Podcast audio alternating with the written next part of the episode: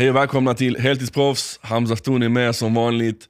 Vi slösar aldrig tid på den här podden och vi hoppar direkt in med dagens gäst. Olof Lund, stort, stort tack för att du ville komma. Tack själv för att jag fick komma. Och välkommen hit. Tack. Ehm, är det snävt om man säger att du är fotbollsjournalist? Är du inte mer en fotbollsjournalist? Ah, men Det är väl egentligen vad jag är, eh, journalist eh, som jobbar mest med fotboll. Sen eh, ett av mina extra grejer är ju att jag skriver idrott och affärer i Dagens Industri varannan fredag. Där skriver jag ju om andra idrotter än fotboll. Men till mesta del så håller jag på. Min anställning har jag ju på TV4 som äger både Simor och Fotbollskanalen. Och, eh, där håller jag ju bara på med fotboll. Mm innan dess så var du ute och var korrespondent. Ja, innan dess, eh, om man, eh, jag var i och för sig, jag kommer från Lund. eh, Så, inte så Vi ska in på det. Vi ska på det. Ja, ja. Men, och sen så började jag läsa väldigt sent och så jobbade jag lite på Expressen. Sen var jag på Göteborgs-Posten, stor morgontidning var det då. Och sen var jag på Expressen igen och då var jag bland annat eh, 2002-2004 var jag korrespondent i, i USA, baserad i New York åt Expressen.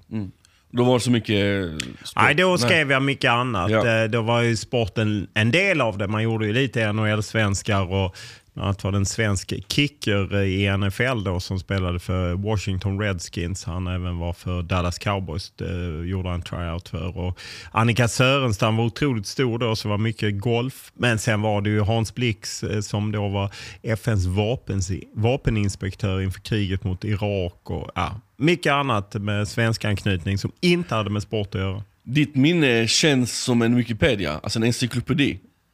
Ja, jag har hyfsat eh, lätt att minnas saker, ja. Shit, det var, det var intressant att höra att du kommer ihåg i detalj. Liksom.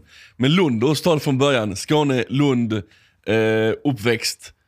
Var i Lund uppväxt? Jag är uppvuxen på Tuna eh, och, och eh, ja, gick på Tunaskolan och eh, spelade handboll i Lugi som de flesta andra. Gjorde ett års fotboll i Lundsborgs när jag var riktigt liten. Men annars var det Lugi som man eh, gick till och eh, eh, ja, bodde där och mina föräldrar flyttade till Helsingborg när jag var 14 så då bodde jag kvar hos några grannar som är väldigt goda vänner. Och, som ju är som familj idag. Men jag bodde fyraårsfamiljen Ståhl som bodde rakt över. Vi delade trädgård. Och, så att, jag bodde kvar i Lund fast mina föräldrar flyttade till Helsingborg. Och, ja, men jag gillade mycket av Lund. I varje fall där och då så tyckte man ju det var härligt. eh, Lund. Mycket frihet och det hände mycket i Lund. Alla konserter. Jag vet att det har ändrats. Men då kom de flesta band eh, exempelvis kom till Stockholm, Göteborg, Lund. De spelade på Olympen eller Mejeriet eller så. Så att, eh, det hände mycket i Lund för att vara en rätt liten stad. Konserter, musik. Jag kan nog inte gissa vad du lyssnar på. Nej. Eh, men eh, vi är ju olika generationer långt ifrån varandra. Jag är uppvuxen på 70-talet då är ju musiken var rätt politisk. Eh, det var prog och sen blev det punk, hela den punkvågen som ju var stark i, i Lund. Jag har sett Clash, Ebba Grön och Eldkvarn och Dag Vag och ja, men liksom många sådana akter. Jag har sett Ebba Grön flera gånger och tyckte det var väldigt starkt. Sen är jag väl lite av en allätare eh, musikaliskt sett, men också sett Bowie och ja, gillar... Eh, det var väl egentligen, det är ju på något sätt när man är 13, 14, 15 som lite av eh, ens musik sätts. Eh, sen eh, kan jag gilla mycket svensk hiphop. Man gillar ju Timbuktu som ju också är från Lund. Eh, och ja, har du hunnit lyssna in hans eh, nya skiva? Nej, jag har egentligen inte lyssnat så mycket. Jag har haft lite för mycket att göra. När vi spelar in detta så är det ju i början av hösten och jag jobbade med EM i somras. Jag fick rätt sen semester och sen så gick ju Malmö till playoff till, så jag fick börja jobba lite tidigare eftersom vi har Champions League. Så att, och sen har det varit lite som en torktumlare eftersom jag släppte min bok Sporten och livet enligt Lund och eh, VM-kval och allt möjligt. Så jag, jag har inte hunnit lyssna faktiskt. Då vill jag, du ledde in mig på, på Malmö FF. Eh, trodde du på det? Nej, det gjorde jag inte och det säger väl lite också att det är bara andra laget som har klarat att överleva fyra kvalomgångar och gå rakt in. Röda Stjärnan har gjort det två gånger. Mm. Men innan det, det är bara de som har klarat fyra kvalomgångar. Det säger ju ändå lite om hur svårt det är. Eh, och jag, menar, jag tror att de flesta kände att borta mot Rangers, 1-0 eh, underläge, 55 000, Bonke Incent utvisad. Så tror jag nog rätt många i Malmö kände att ah, det här blir nog för tufft. Och så vände de och vann där. Och, ja, Sen var de ju väldigt starka hemma mot eh, Ludogorets eh, och borde väl vunnit med mer. Eh, och även i, i den matchen, bortamatchen som jag såg i, på plats i Rasgrad så fick de ju några smällar med en, en straff eh, vardömd och bortdömt kvitteringsmål på VAR och så. så att, Nej, det är otroligt starkt och otroligt häftigt att få med ett svenskt lag och också lite, tittar man tillbaka 20 år i tiden, så har Sverige två deltagande. Det är Malmö då 2014 och 2015. Annars, svenska lag har svårt att ta sig till Champions League. Mm. Vad tror du om chanserna för Malmö i gruppen? De är ju egentligen små, men eh, inget är ju omöjligt. Har man, eh, det är ju det härliga med idrott och, mm. och, det är klart att jag menar, Juventus måste ju vara lite i gungning med tanke på eh, allt som har hänt. Så att, eh, och att, eh, ja, det är ju Zenit Sankt Petersburg. Jag menar, det är ju också ett lag med helt andra resurser och eh, resurser brukar tyvärr spela stor roll i, i fotboll. Mm. Jag läste att eh, ni tyckte att eh, Malmöfansen var exemplariska om ni jämför med Ludogorets fans. Ja, det var nog jag som sa mm. att jag tyckte att det var en helt annan inramning. Eh, eh och det var det ju. Att på hemmamatchen att 5500 kunde låta så och då var det en besvikelse. Det hade ju talats om att det skulle vara eldigt i Bulgarien, men det var det ju inte riktigt. Och, eh, för annars är det ju lite det här fascinerande med fotboll nu när man börjar släppa in åskådare. När Sverige slog Spanien i VM-kvalet, det var någonstans mellan 16 och 17 000, så lät ju de mm. mycket mer än 16 17 000. Så att ja, de som kommer de har väl saknat det plus att de kanske är extra passionerade och eh, jag menar Europakvällarna i Malmö har ju varit häftiga. Jag har upplevt varenda en av dem i alla fall eh, sen efter Champions League. Går inte och... Nej, det är ju Nej. hög, hög eh, klass och jag förstår folk som kommer utanför, utifrån som utanför Sverige upplever att det är något alldeles spe speciellt. Nu är det bara 4000 Malmö-fans som får komma in på grund av restriktionerna. Och där kommer de nått ut bland årskortsinnehavarna. Så vi får se hur det ser ut inför eh, gruppspelet. Men podden du medverkar i heter Heltidsproffs. Och eh, då diskuterar vi... Alltså egentligen så diskuterar vi inte så mycket om det här steget som jag vill diskutera. Och det är när man tar det här steget från amatör till proffs. Eh, för att allt annat runt omkring tar plats. Så jag har några lappar. Och de här lapparna är ett par ämnen som leder oss in på vi kan hamna där, här, här, vi kan hamna överallt. Men det är en liten guideline. Så jag kommer bara lägga dem så, lite sporadiskt framför dig. Så. Och så plockar du en lapp och så diskuterar vi kring det. Huh. Barndom. Ja. Jag ställer alltid frågan initialt, vad är det man tänker på när man läser det här ordet barndom? Ja, men då tänker man väl på eh, skola, uppväxt, familj, vilken roll hade man och ja, så. Vilken roll hade du då? Jag var väl, eh, kan man väl säga, någonstans, eh, ja, det blev ju väldigt hierarkiskt så att eh, på något sätt mitt emellan. Jag var inte så bra egentligen i idrott men älskade idrott.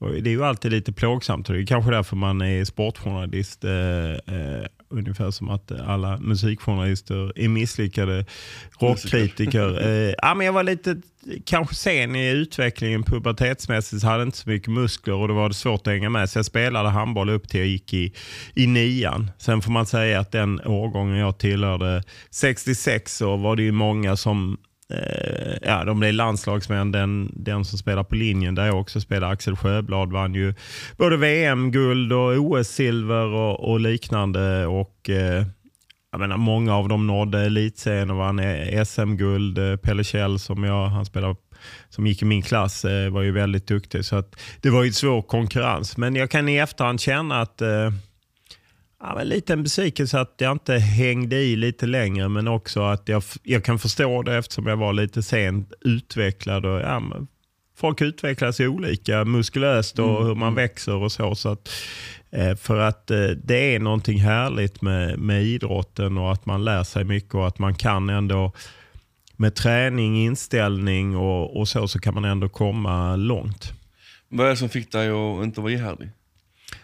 Ja, men jag, dels så kan man säga att man inte pratade på samma sätt eh, i slutet på 70-talet och början på 80-talet som man pratar idag om, om eh, ungdomsidrott och att man till exempel i fotboll som jag bevakar mest pratar om det här att ja, men varför kommer de flesta landslagsmän är födda tidigt på året? Ja, därför att de är utvecklade och så att man har börjat med lite uppsamlingshit eh, eller uppsamlingslag för äldre, eller de som är födda lite senare på året för att fånga dem lite late bloomers. Ja, det fanns inte den kunskapen, eller i varje fall pratade man inte om det utan det var, det var rätt hård utslagning och det är ju sådana saker som har etsat sig fast eh, när eh, jag inte fick åka med på någon, eh, någon tävling. Vi var tre av 20 som vi fick inte åka med. Eller, det är liksom sådana saker som ju för de ledarna och för de andra som åkte iväg så var det säkert ingenting. Men för oss tre som blev ratade så var det ju något som man bär med sig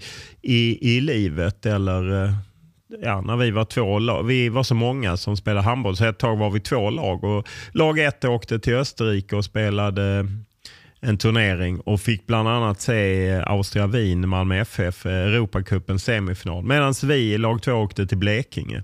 Det var ju en jävla skillnad. Det är klart att man som eh, det var då 11 år eh, eller 12, eh, att man tyckte att det var jävligt orättvist. Minns du känslorna än idag? Ja, absolut. Nej, men det är det. De, de har etsat sig fast hos, hos mig naturligtvis eftersom det var eh, ja, det är ett misslyckande. Och, och Sen fattar jag ju intellektuellt att man, man måste dra gränsen någonstans. Men och Det är säkert likadant på många sätt, men jag upplever att man idag ändå pratar mer om problematiken över att hur gör man och hur toppar man och hur väljer man och hur kommunicerar man kring det. Sen finns det säkert exempel på klumpigt ledarskap idag, men då upplevde jag att man inte ens, det var inget man reflekterade överhuvudtaget. Hur har det format dig? Nej, jag vet inte egentligen. Det är ju mer bara en sorg att jag inte höll på längre med idrotten som jag kanske hade velat hålla på med. Jag hade önskat att... Jag vet min son, eh, det var mer att han inte orkade träna. Han spelade i Djurgården eh, ett lag under, eller om två lag under akademin. Men de skulle träna liksom fyra, fem gånger i veckan och spela match på en. Han orkade inte det. Och då hade, gick han med ett litet breddlag fast de var då i, i gymnasiet. Det fanns ju inte när jag eh, växte upp att man hade liksom breddlag. De som bara tyckte att det var kul att hålla mm. på eller hänga kvar. Så att, eh, jag vet inte om det har format mig. Det, har, det sitter ju kvar eh, på något sätt. Eh, ja. Vad gjorde du för att ta dig igenom de här känslorna? Man är ändå rätt så ung, man vet inte hur man ska handskas med det. Nej, jag vet faktiskt inte riktigt. Jag tror, inte, jag tror mer att eh, då kapslade man in det. Att man lite att man inte pratade om det på, på samma sätt då som man gjorde nu. Eh, eh, att man inte hade koll på unga människor på samma sätt. Eh, jag upplever att vi som växte upp i, i Lund på då, detta är slutet på 70-talet. Jag är född 1966 så att jag började ettan 73. Och, nej men, 70, 73 till 83 eller vad det är man då grundskolan och så. Eh, att man rörde sig rätt fritt, att föräldrarna hade rätt lite insyn, inblandning. Sen var det ju rätt oskyldigt eh, på många sätt, men eh, att man fick hantera sig själv på gott och ont. Mm. Så vad gjorde du då när handbollen inte... Nej, jag försökte spela lite volleyboll, men sen är det klart att man ändå... Man sysslade ju med annat. Eh, jag kan inte säga att jag pluggade så jättemycket. Jag hade hyfsat lätt, eftersom som du tog upp mitt eh, minne, så hade jag ändå mm. hyfsat lätt i skolan och eh, eh, utan att ha några toppbetyg. Men jag hade liksom okej okay betyg eh, och jag kanske inte ansträngde mig så mycket. Jag vet att jag hade liksom inget riktigt driv då, utan det fanns eh, och jag tror att det speglade lite tidsandan, kanske i, jag kan ju bara uttala mig om Lund och, och så, men att det hela tiden fanns en, eh, detta är ju liksom, även om det hade varit någon oljekris och, och liknande och vi lärde oss att eh, spara el. Eh, men så fanns det ju ändå ett väldigt hopp. Sverige, liksom, man kunde få fler chanser, man kunde få skaffa sig utbildning. Det, jag kan inte uppleva att det var någon större oro som jag kan...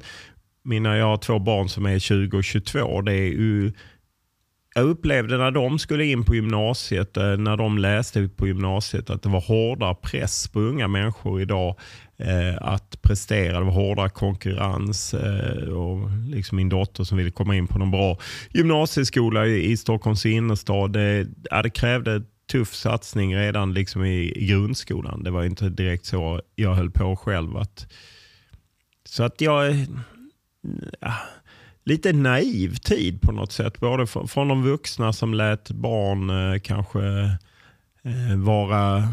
Ja, fick eh, hantera sig på bästa sätt själv och och som sagt, det finns ju plus och minus med det. Plusset med det är ju att jag, jag har ju lärt mig och jag gissar att många i min generation att man får ta hand om sig själv och man får fixa själv. och man får, För det kan jag ju också se på dagens unga att de inte kanske alltid agerar själva utan eh, jag fick lösa mycket själv upplever jag. Mm. När kom eh, journalistiken in i bilden?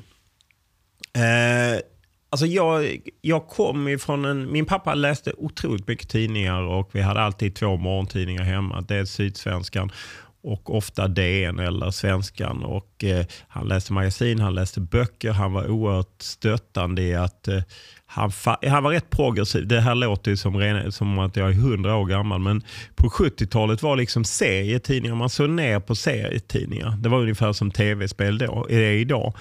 Men han fattade liksom att ja, men det är bättre att Olof läser serietidningar för då, kommer han kanske, då börjar han läsa, så kanske han kommer in i, i böcker och så. Och Vi var mycket på biblioteket. Så att han fick in mig i det här och då blev det också så att tidningar och dagstidningar blev min väg ut i, i en annan värld. Att man fick lära sig och jag har alltid läst otroligt mycket tidningar. Redan när jag var tio så började jag köpa Expressen själv. Eh, kvällstidningar stod inte så högt i kurs i mitt hem och upplever jag inte i Lund överhuvudtaget. Att det var lite sämre helt mm. enkelt. Man skulle lite högre upp i Lund. Men jag kunde inte nöja mig med bara Sydsvenskan och DN. Jag behövde mer och framförallt sport. Så det här har alltid funnits. Men jag har aldrig riktigt vågat tänka ut att jag skulle kunna bli journalist. Och lite som jag skriver i min senaste bok, där skriver jag ett kapitel om min väg in som journalistik, det första kapitlet. Eh, jag var fruktansvärt dålig på att skriva och eh, fick alltid höra att jag var dålig och att jag hade ful handstil och hade ingen fantasi. Och, så det har aldrig liksom funnits en tanke att jag skulle bli journalist. Jag hade förvisso en kusin som bodde i Stockholm som var ja, nog 15 år äldre än vad jag är, som var journalist. Men jag har ingen journalist i min närhet. Då är det svårt att tänka sig att jag ska gå dit. Så jag började först läsa journalistik när jag är 28 år. Och Då hade jag i och för sig kommit in på Journalisthögskolan och Handels här i Stockholm. Men jag jobbade i restaurangbranschen, läste lite vid sidan i Lund. Hade väldigt kul i Lund. Levde för nuet snarare än eh, tänkte vad ska jag göra i framtiden. Mm. Och när gick från att vara en eh, amatörjournalistik till att kunna göra det på heltid? Liksom? När hände det steget? Eh, jag eh, läser på JMK här i Stockholm som är då i Journalisthögskolan och eh, jag gör praktik på Expressen ett halvår 1996.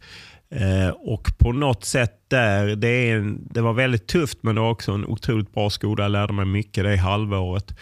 Och eh, sen eh, när jag tar examen eh, 97 efter att ha gjort examensarbete i, jag åkte till Kina, jag hade en kompis som bodde där om kinesisk idrott. Ja, men egentligen efter det, eh, jag började jobba i, i januari 1997. Jag väljer mellan att gå några månader på vikariat till Expressen eller åka runt i Asien och leta efter en ö till en ny dokusåpa som skulle göras som skulle ta inspiration av Robinson Crusoe. Det vill säga Robinson då. Men jag tackade nej till det. Eh, annars hade jag kanske hållit på med dokusåpor. Eh, och istället körde jag fyra månader på Expressen, satsade stenhårt och eh, eh Sen fick jag jobb på Göteborgs-Posten och egentligen sen dess har jag ju jobbat eh, heltid som journalist. Det du gör är någonting jag vill göra. Jobba alltså, heltid som journalist? Exakt, och med idrott. Ja. Så om du tipsar mig om någonting som jag borde göra, vad hade det varit då? Eh, det, det, främsta tipset är att jobba jävligt mycket. Eh, att eh, jag, I och med att jag kom in som 30-åring. Eller jag är, ju, jag är nyligen fyllt 30 när jag började mitt vikariat på Expressen. Och Expressen, de som var lite stjärnor där, alltså om man inte tittar på krönikörer och så, utan de som var reportrar som fick göra mycket.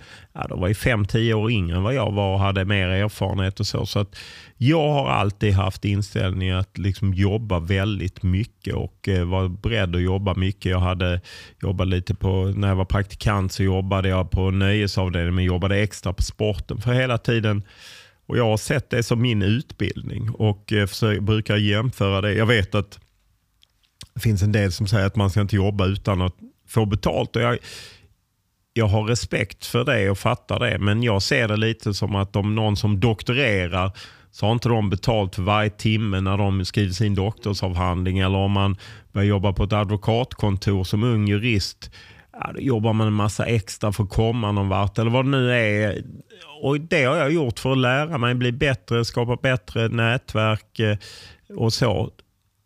Sen är ju ändå mycket tillfälligheter. Att jag, ja men som jag kunde ju valt och åkt och letat efter öar och spela in Robinson. Det var ändå lite en tillfällighet. Eller, jag hade, eller tillfälligheter eller personer som kanske tror på en. att eh, jag fick en, först en nöjeschef som trodde på mig på Expressen eh, som gav mig lite jobb. Det, det, det är ju det att man måste få lite, lite chanser och när man väl får chanserna måste man jobba hårt. Och, Sen är det klart, man kan läsa mycket, man kan bestämma sig vad vill jag bli, men man, jag tror inte man ska vara för snäv. I, det det gick rätt lång tid innan jag...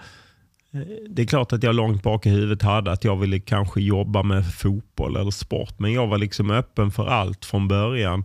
Och eh, ja, men, eh, inte varit rädd för, att- för att jobba mycket. Det är egentligen mitt... Eh, Eh, sen fattar jag att det är lättare sagt än gjort och det är, det är svårare idag för att det finns färre jobb. Eh, jag menar, det är en ständig fråga liksom kring ja, men, eh, sportjournalistkåren. Hur många kvinnor är det? Hur är det med mångfald? Jag förstår de frågorna för de är korrekta. Det speglar ju inte Sverige på det sättet. Men det är svårt i en bransch där det blir färre och färre jobb att samtidigt skifta ut eh, alla som är där. Och, ja, så att, jag fattar att det är svårare idag, men eh, läsa de man gillar, ta inspiration av det och försöka ja, ligga på. Aldrig ge sig. Din pondus. Är det någonting du har haft eh, hela vägen? Är det någonting du har utvecklat? För att man får ju Big Boss pondus-aura ifrån dig. Ja, nej, det är inget jag har tänkt på. Eh, men eh, jag tror att jag... Eh, ja, men I grunden så är det ju...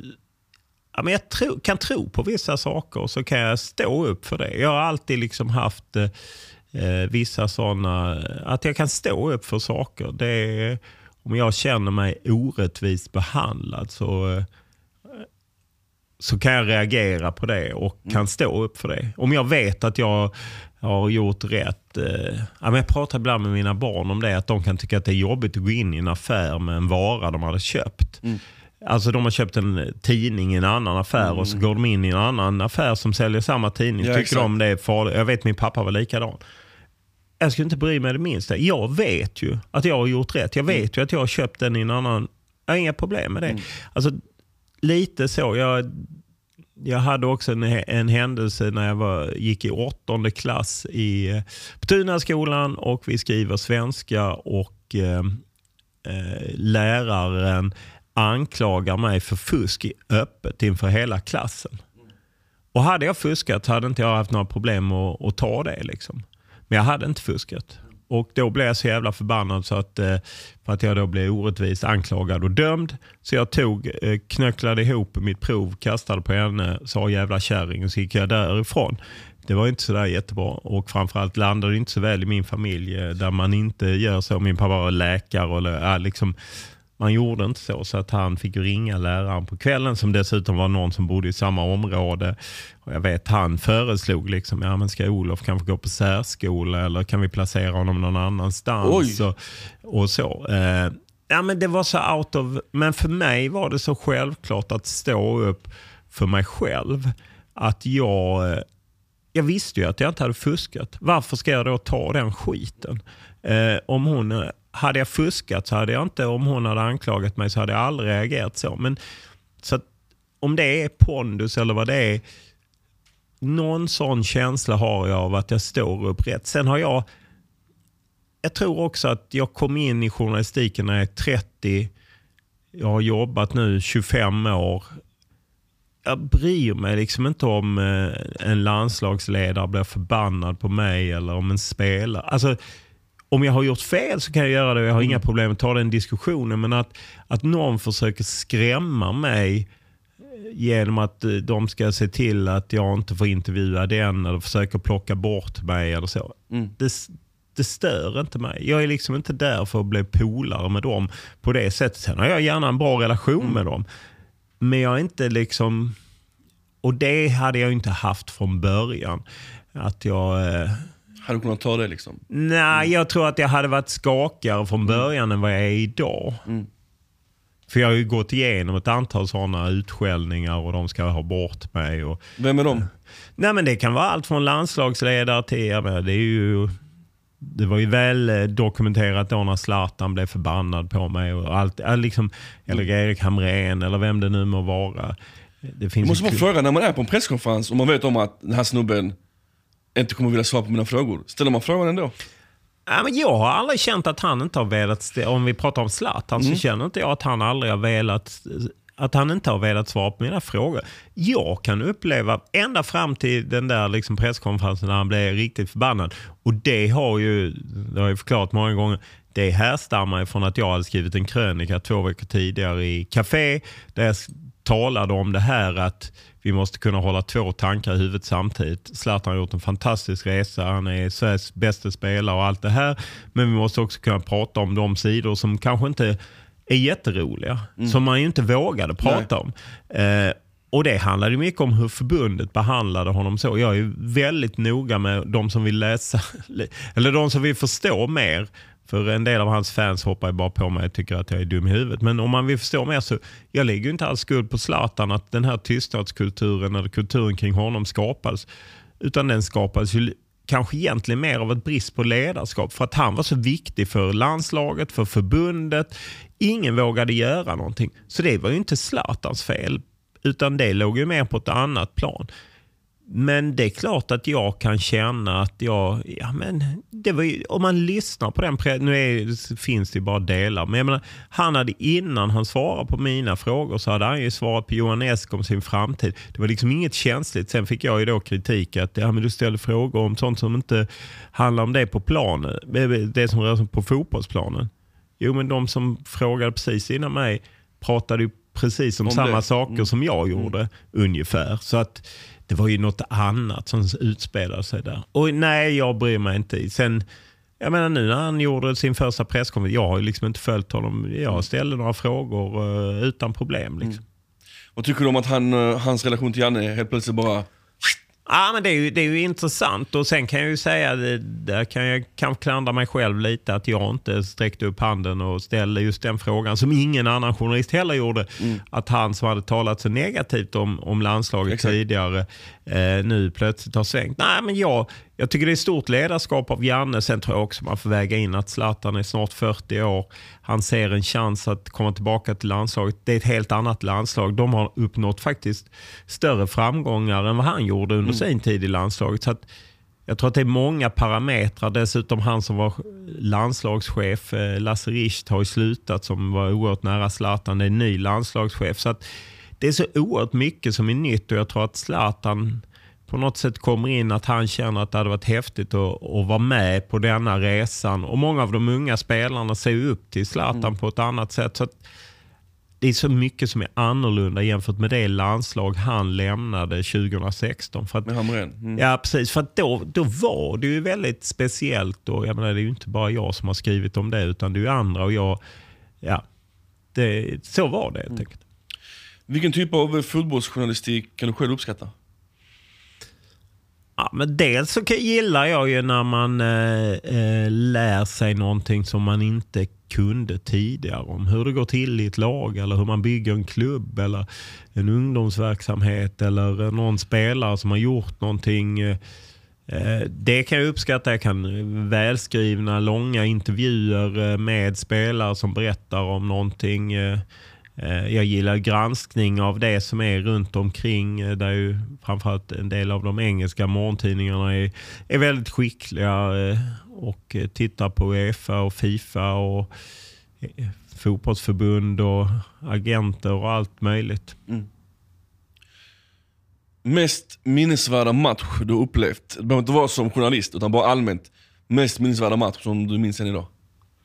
Ja, det är ju väldigt svårt att välja. Men om jag ska liksom välja en så är det ju ändå semifinalen. Eh, eller förlåt, kvartsfinalen där Sverige tog sig till semifinal i VM 94. Jag såg ju alla Sveriges matcher fram till... Jag såg inte bronsmatchen för vi var så besvikna efter att Sverige förlorade semifinalen mot Brasilien och drog till New York istället. Men jag reste runt i USA och det är klart att den matchen i Palo Alto där Sverige ju leder och sen blir det 1-1 och eh, Sverige får en utvisad och, ändå, eh, och ligger under med 2-1 och sen Kenneth Anderssons 2-2 och sen straffarna. Det slår ju allting eftersom ja, landslaget har ju varit något som jag har följt. Jag hade ju rest eh, och sett VM 90 och EM 92 och VM 94 och många kvalmatcher både hemma och borta. Så att, att då som supporter få uppleva att Sverige tar en medalj, det var ju otroligt. Jag är ju född 94, mm. så jag, jag, kan ju omöjligt veta hur känslan och stämningen var i Sverige. Kan du beskriva den lite för mig? Ta tillbaka mig Nej, lite. det kan jag ju inte eftersom jag var ju inte här. Jag Nej. var ju i USA hela tiden. Men jag vet ju, vi spelar ju in här precis vid Rålambshovsparken. Mm. Och det finns säkert på YouTube som du kan kolla. Ja. När landslaget togs emot här. Hela Rålambshovsparken ah, här nedanför okay. kokade. Eh, och eh, klassisk också scen där, eh, du kan du också googla Martin Dahlins eh, mamma. När någon felaktigt uppger sig för Fredrik Belfrage som är reporter mm. att jag är Martin Dahlins mamma. Det var inte alls Martin Dahlins mamma. Någon som bara ljög. Men, äh, men det är ju magiska scener. Så att, men jag var ju i USA och det var inte alls den... Äh, det var inte så många supportrar. I de gruppspelsmatcherna i Detroit var lite folk, men annars var det inte så mycket folk. Så att, jag vet faktiskt inte heller hur det var i, i Sverige, men i USA det var häftigt att följa med och eh, ja, att eh, få uppleva det. Men eh, ja, det var ju något eh, otroligt eftersom jag menar, Sverige har ju inte nu var man ju i en kvartsfinal då 2018 men på här sidan så får man ju, ja, VM 74 då var jag ju sju år, då kom man ju femma och ja, man, efter eh, man förlorade mot Tyskland var, var man väl inte ens nära final men man var ju ändå femma och sen så är det då 94 när man kommer eh, tre. Någon, eh, man kan ju ha så en förutfattad mening av spelare. Och eh, har man träffat dem så kanske man har någon glorifierad bild. Eller så kan man ha tvärtom, att man tror att någon är en bad boy och man kan visa sig verkligen vara en jävligt bra människa. Är det någon fotbollsspelare du har träffat som du hade haft en förutfattad mening om, som du bara, men du är helt annorlunda? Ja, det har jag ju säkert. Ja, men en som jag, som jag intervjuade i somras som, eh, som var lite så eh, var Valmar Berisha som eh, fick ett stort genombrott det är väl 2013 på hösten då U17-landslaget åker till Abu Dhabi och, eller Förenade Arabemiraten och spelar VM och tar brons och han gör sex eller sju mål eh, och går sen till Roma och har sen bytt klubben massa gånger. Och nu när vi träffades i, i somras, eh, det finns en podcast med honom om man vill Kommer lyssna. Kommer den ut idag eller någon ja. förrgår kanske? Nej, den, den, låg ute, den ja. ligger ute. Men mm. Valmar Brischa och Lund om man vill lyssna på den. Ja, men han, då hade man ju fått att han var lite strulig, att han blev lite snabbt lite stor och sen har han bytt klubbar massa gånger och det på något sätt bara sjunkit eh, ner i, i, i sämre ligor, sämre klubbar. Alla trodde att han eh, skulle bli något större. Men han var, där hade jag lite en förutfattad mening för jag har inte träffat honom Ah, otroligt eh, sympatisk, reflekterande, eh, mogen. Eh. Ja, men där fick en helt annan bild. Sen har jag ju den fördelen, jag har gjort en bit över 300 avsnitt i, i min podcast där man träffar, jag träffar förvisso mer än bara fotbollsspelare, men, ja, men om man får sitta ner med någon i en timme så är ju de flesta, de flesta har ju en historia att berätta och de flesta är ändå Eh, ger lite av sin tid och så. att eh, Jag tror att man kan ändra bilder om de allra flesta för att eh, inte alla stämmer in på, på det, den bild man har. Sen får man ju säga att under de 25 år som jag har jobbat som journalist så har ju fotbollsvärlden förändrats och blivit så oerhört mycket större. och att eh, Jag intervjuade Ja, nu vet jag inte när denna podcasten mm. sänds, men jag, i samband med VM-kvalsamlingen när Sverige mötte Spanien och Grekland så intervjuade Emil Forsberg som ibland ju kan ge lite truligt intryck eh, i media. Men eh, när han och jag eller när vi satt oss så, så sa han, ja, nej men det är inga problem, jag brukar snacka på. Ja, nej, jag sa, det vet jag ju att det är så. Det svåra är att komma hit. Mm. Att, att sitta här med det precis så, det höll han ju med man garvade, ja vi är lite svåra att göra med. Mm. Och så sa jag, det kan ju ni uppleva att vi journalister är också. Men att, att när man väl sitter där med de flesta så är ändå de flesta rätt bra att prata med, rätt roliga och om de inte kanske är alldeles för unga som mm. är lite nervösa. Men liksom, så att jag tror att det är många som det är så att man, eh, om man väl får tid och plats, men att man i dagens klimat rätt sällan får den tiden och platsen, alltså som journalist. Att jag mm. kan inte, jag tror att man förr i tiden lärde känna spelare på ett annat sätt och kanske kom närmare dem än vad man gör idag. Vad tror du att folk har för förutfattade meningar om dig?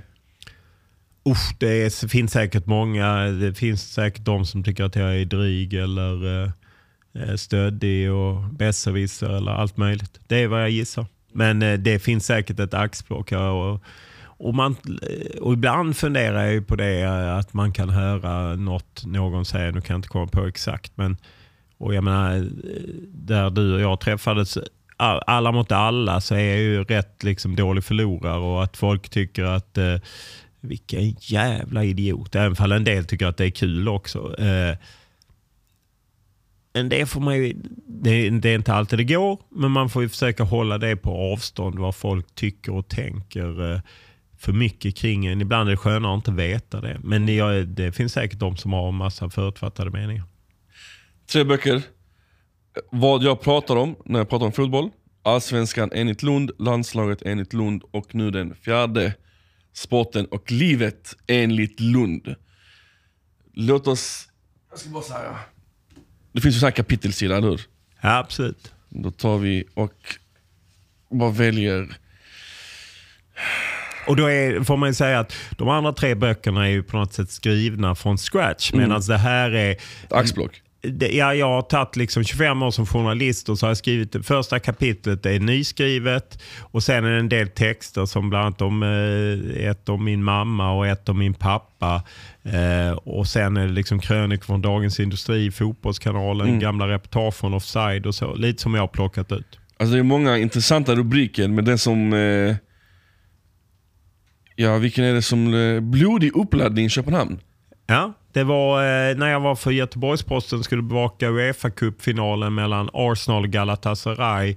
Och jag hamnade mitt i ett eh, våldsamt eh, gatuslagsmål på Rådhusplatsen där eh, jag hamnade precis vid en skövlad eh, utservering där eh, en kille han hade gul tröja så det var lite svårt för Arsenal hade ju faktiskt gult då också och Galatasaray har ju gult. Så det var lite svårt att eh, veta huruvida, vilket lag han tillhörde. Men han hade, det blödde och han gjorde inga, blödde i bakhuvudet och han hade inga liksom, riktiga livstecken. Jag vet faktiskt aldrig riktigt vad som hände med honom.